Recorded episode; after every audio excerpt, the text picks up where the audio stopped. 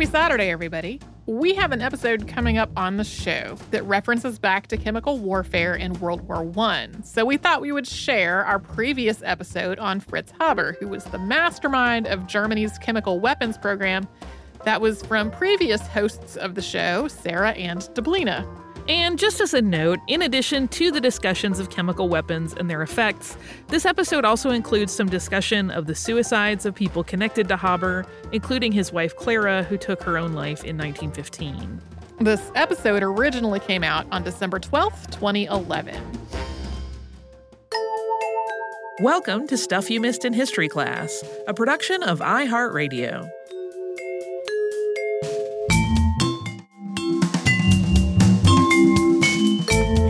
Welcome to the podcast. I'm Sarah Dowdy. And I'm Deblina Chakraborty. And Deblina, I'm sure you've noticed, but we talk a lot about these father of subjects. So, like Alan Turing, the father of computer science. I, I think also the father of artificial intelligence. Uh, recently, Alphonse Bertillon, who is the father of the mugshot. That's a pretty good one. And then uh, Harvey Wiley, too. Yes, the pure food father. Yeah, exactly. So today's subject, German chemist Fritz Haber, might have one of the more dubious father of titles. He's commonly considered the father of chemical warfare for his work during World War I. That sounds pretty bad already, but it's worth getting it out there right now that that's not a passively earned title either. He's not a scientist who made a discovery and then watched as it was applied by other workers, other scientists to something horrible. He actively promoted the development and use of gas in warfare, even witnessing its deployment from the front. But Haber's chemical work also led to the development of synthetic fertilizers, another fraught subject due to environmental concerns, of course, but undoubtedly significant too. The BBC estimates that two out of five people would not be alive today if global crop yields hadn't shot through the roof in the 20th century, allowing way more food to be grown for a population now rounding 7 billion. So, I mean, that's an amazing statistic to me. It really stops and makes you stop and think. It does. It makes you wonder if you might be two out of five there. But we have two sides of a story set up already. So there's Fritz Haber, the brilliant chemist creating instruments of war, and Fritz Haber, the brilliant chemist saving millions of people from famine. We can also add to the mix a tragic family life, a complicated existence as a patriotic German Jew, and a Nobel Prize, which those have been popping up a lot in podcasts they lately have. too. But we're going to start in Breslau, Prussia, which is now part of Poland, where Fritz Haber was born December 9th, 1868. And his father worked in the pigment and dye industry, importing pigments and dyes. And his mother died within a month of giving birth to him, which was a fact that might have caused a little bit of family tension between the father and the son. And Haber's father's business, being chemically based, may have actually helped stoke an interest in chemistry for him because by the time he enrolled at the University of Berlin in 1886, it was to study science. And he continued his schooling at Heidelberg, where he studied with Robert Wilhelm Bunsen, a very famous name. Bunsen burner. Bunsen burners, and the Charlottenburg Technische Hochschule in Berlin, taking a year off for military service. After a stint working for his father and dabbling in industry, Haber turned to scientific research in Zurich and at the University of Vienna. His first academic job came in 1894 with the Department of Chemical and Fuel Technology in Karlsruhe, where he switched his focus from organic chemistry to physical chemistry. By 1897, he branched out into electrochemistry, and by 1904, he was studying thermodynamics. Yeah, and it's during this phase that he began his life changing work. Back in 1898, the British chemist William Crookes had issued this very dire pronouncement. And of course, pronouncements like this had been issued throughout history, but this is the one we're focusing on. He predicted that during the upcoming century, the world's food supply would no longer be able to support its booming population. Population would outstrip how much food we could grow. So the question was how could we boost crop yield so we wouldn't have all these people starving?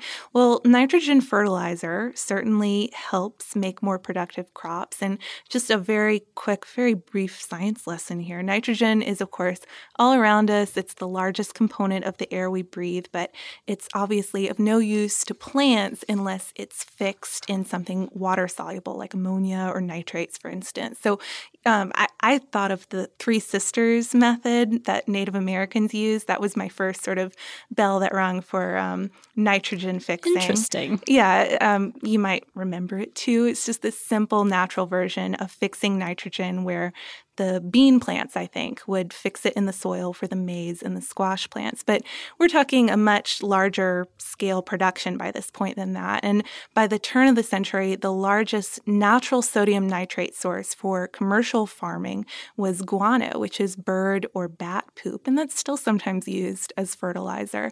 Um, but in the least practical scenario imaginable, the best source for guano worldwide at the time was this 220 mile, five foot thick deposit of bird droppings in Chile. It's pretty so gross. it is a little gross. And just like I said, really uh, not practical at all. I mean, you imagine being in Germany and you're having to import this guano from across the world. It seems like there'd be a better solution. Okay, so that's why Haber starts working on this problem. He starts tinkering and truly tinkering. There's no stroke of luck here or sudden discovery. And by 1908, he figured out the right conditions to make ammonia out of air. Specifically, he used an iron catalyst to force hydrogen and nitrogen to combine into ammonia under very high temperatures and a very high pressure. His lab techniques were then refined and adapted for industrial purposes by another German chemist, Carl Bosch. And the resulting process, appropriately named the Haber Bosch process, made large scale production of ammonia feasible and economical enough to make huge batches of commercial fertilizer. The first ammonia plant was built in 1911, and more quickly followed that.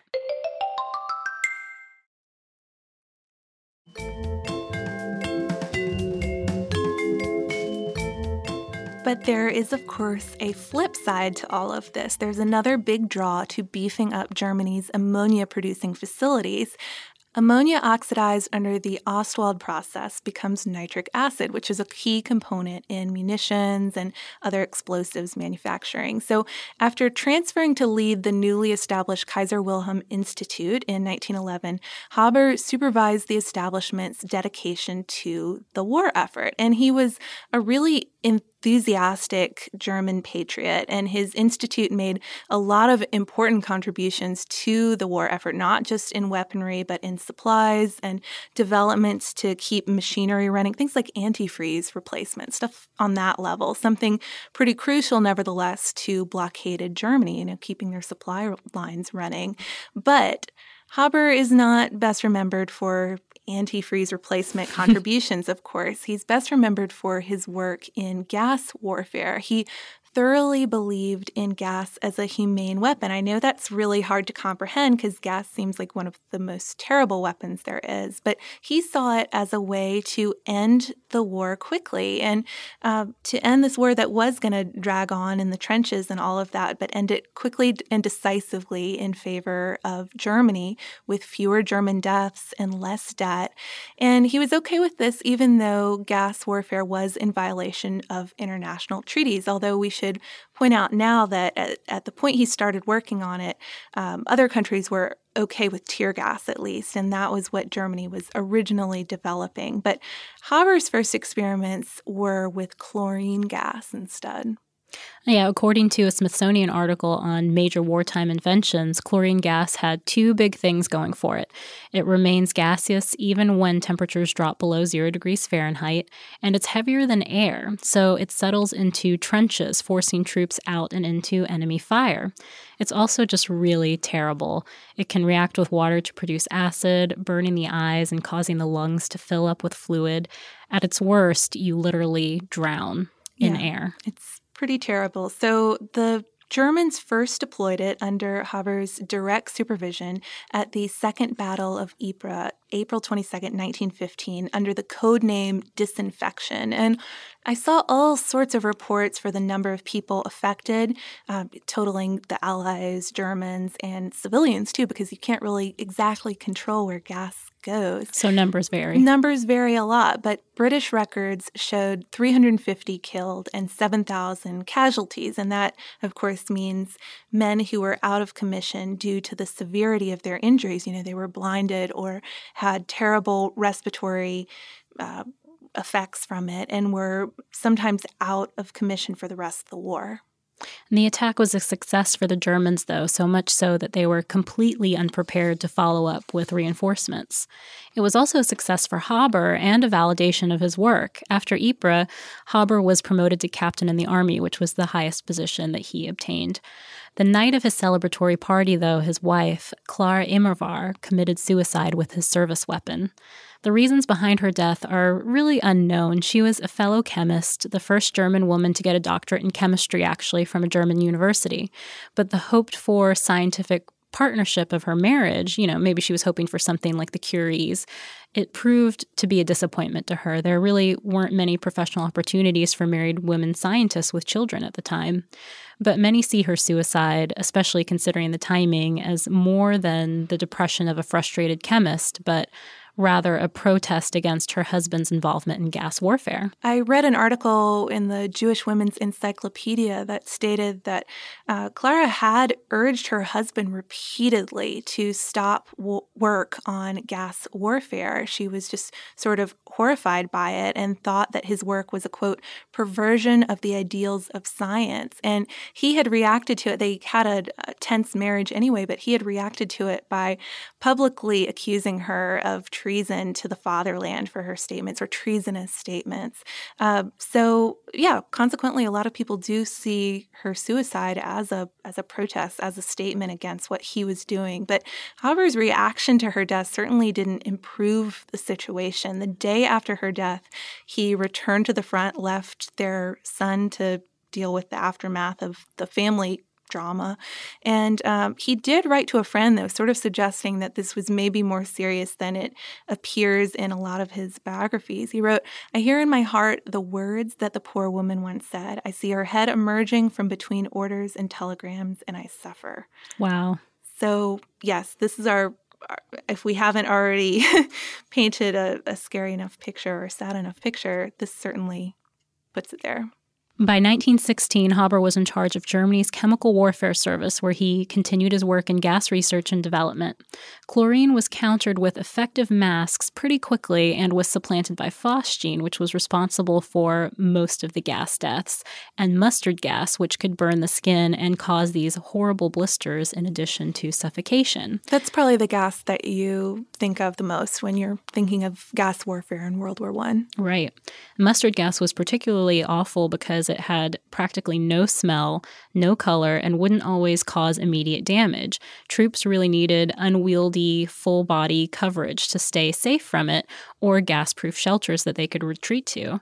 And gas was eventually used on all sides, creating an arms race of sorts between each country's chemists, each trying to create more effective gases and masks. So that's why World War I is sometimes called the Chemists' War. Which I hadn't ever heard that term before researching this podcast some, but it really it does make sense. But despite gas being responsible for only 1.3 million of the 29.5 million World War I deaths, it was a really potent psychological weapon. I, I thought of um, the poem Dulce Decorum Est, which is an old probably like ninth grade English class staple mm-hmm. where mm-hmm. you if you haven't read it, you could find it online easily. But it's a good it's a good way to get into the um, to I don't know to better understand it as a psychological weapon and see what somebody dying of gas would really do to a, a soldier.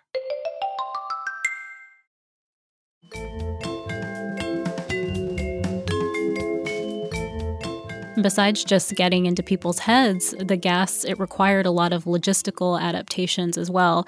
It required medical tents to be set up near the front where soldiers could quickly hose off and get their nose, eyes, and mouth sprayed with baking soda. According to a military history article by Clyde Ward, ropes would connect these field tents to ambulances so soldiers blinded by gas could follow along. One of the most famous paintings from the war, John Singer Sargent's Gassed, depicts blinded men walking in a column. It also required gas officers who would remove their masks and attempt to ID the gas in question with quick sniffs. With mustard, for instance, the trained men were supposed to be able to detect a faint smell of garlic and would order a chlorinated lime to mitigate the gas's effects. That sounds like one of the worst jobs in the war, probably.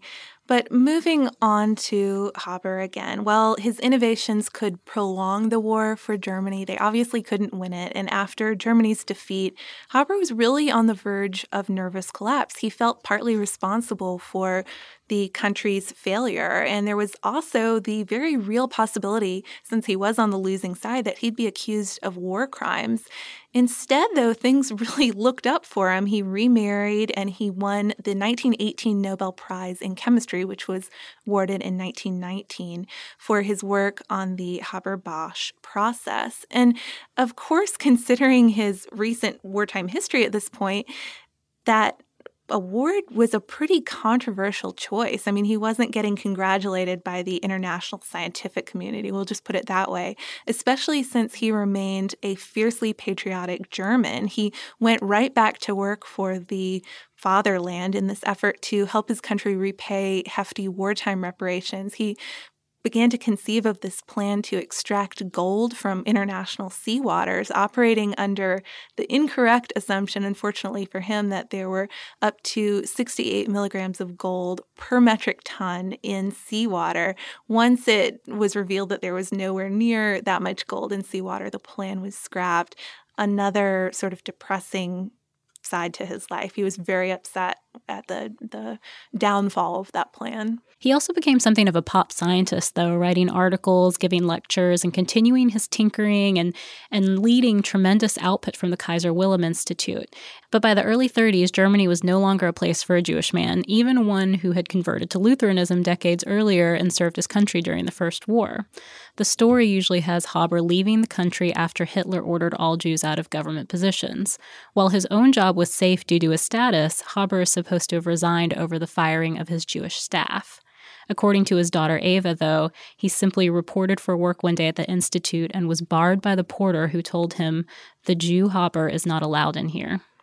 Either way, though, he did leave Germany and took up an invitation to go to Cambridge and work in exile and wrote to a friend once he was there, quote, I was German to an extent that I feel fully only now, and I am filled with incredible disgust. Uh, I mean, I would assume over being abandoned by his country. But he only ended up staying in England for a few months before moving on to Switzerland and dying there of a heart attack in 1934 at the age of 65.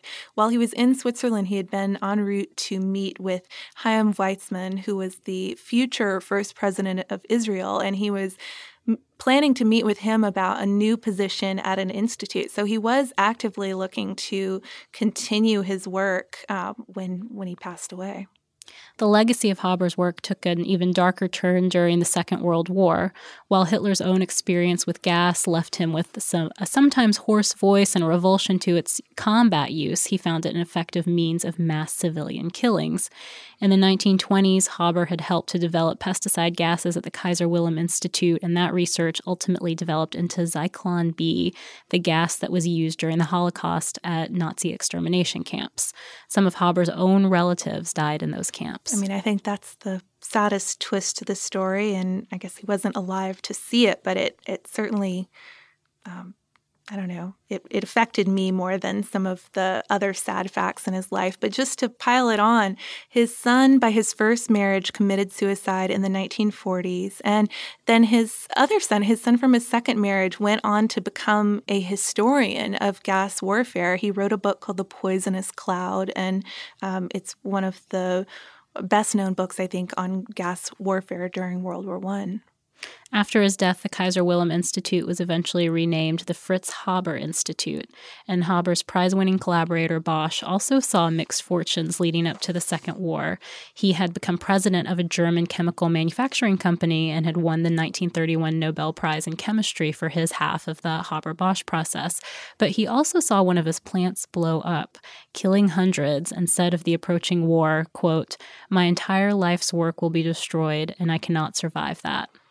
So, uh, boy, it's really gotten to be a it's a really episode depressing now. episode. But how do how are we going to attempt to reconcile the two sides of Fritz Haber? I mean, I think it's a question that anybody who looks at his life tries to answer. He's a Nobel Prize winner. He's responsible for some some pretty impressive discoveries, but also for some really disturbing stuff. His Nobel biography describes him like this Haber lived for science, both for its own sake and also for the influence it has in molding human life and human culture and civilization.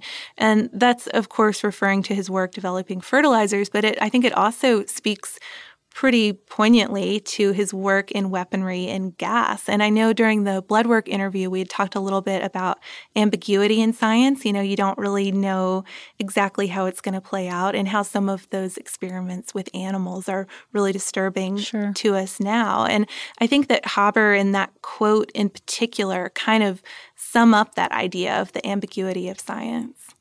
When doing research that led to the Haber Bosch process, Haber didn't have a purpose in mind, just a goal force hydrogen and nitrogen to combine in a chemical reaction. So, I mean, I guess that's something to think about and It considering the results. the but- scientists doing the work and and I mean what is the scientist's responsibility to think about what could happen with that work eventually but Bosch did wonder a lot about the consequences of the work he had done with Haber he wrote quote I have often asked myself whether it would have been better if we had not succeeded but these questions are useless. Progress in science and technology cannot be stopped. And just to throw one final quote in the mix here, I think that it's really interesting to compare that quote that Bosch left later in life with one that Haber wrote as a young man before seeing the benefits and the terror caused by his discoveries. He wrote, We only want one limit, the limit of our own ability. Um, so, yeah, think on that a little bit, guys. Thanks so much for joining us on this Saturday. Since this episode is out of the archive, if you heard an email address or a Facebook URL or something similar over the course of the show, that could be obsolete now. Our current email address is historypodcast at iheartradio.com. Our old How Stuff Works email address no longer works. You can find us all over social media at Missed in History. And you can subscribe to our show on Apple Podcasts, Google Podcasts, the iHeartRadio app, and wherever else you listen to podcasts. Stuff You Missed in History Class is a production of iHeartRadio. For more podcasts from iHeartRadio, visit the iHeartRadio app, Apple Podcasts, or wherever you listen to your favorite shows.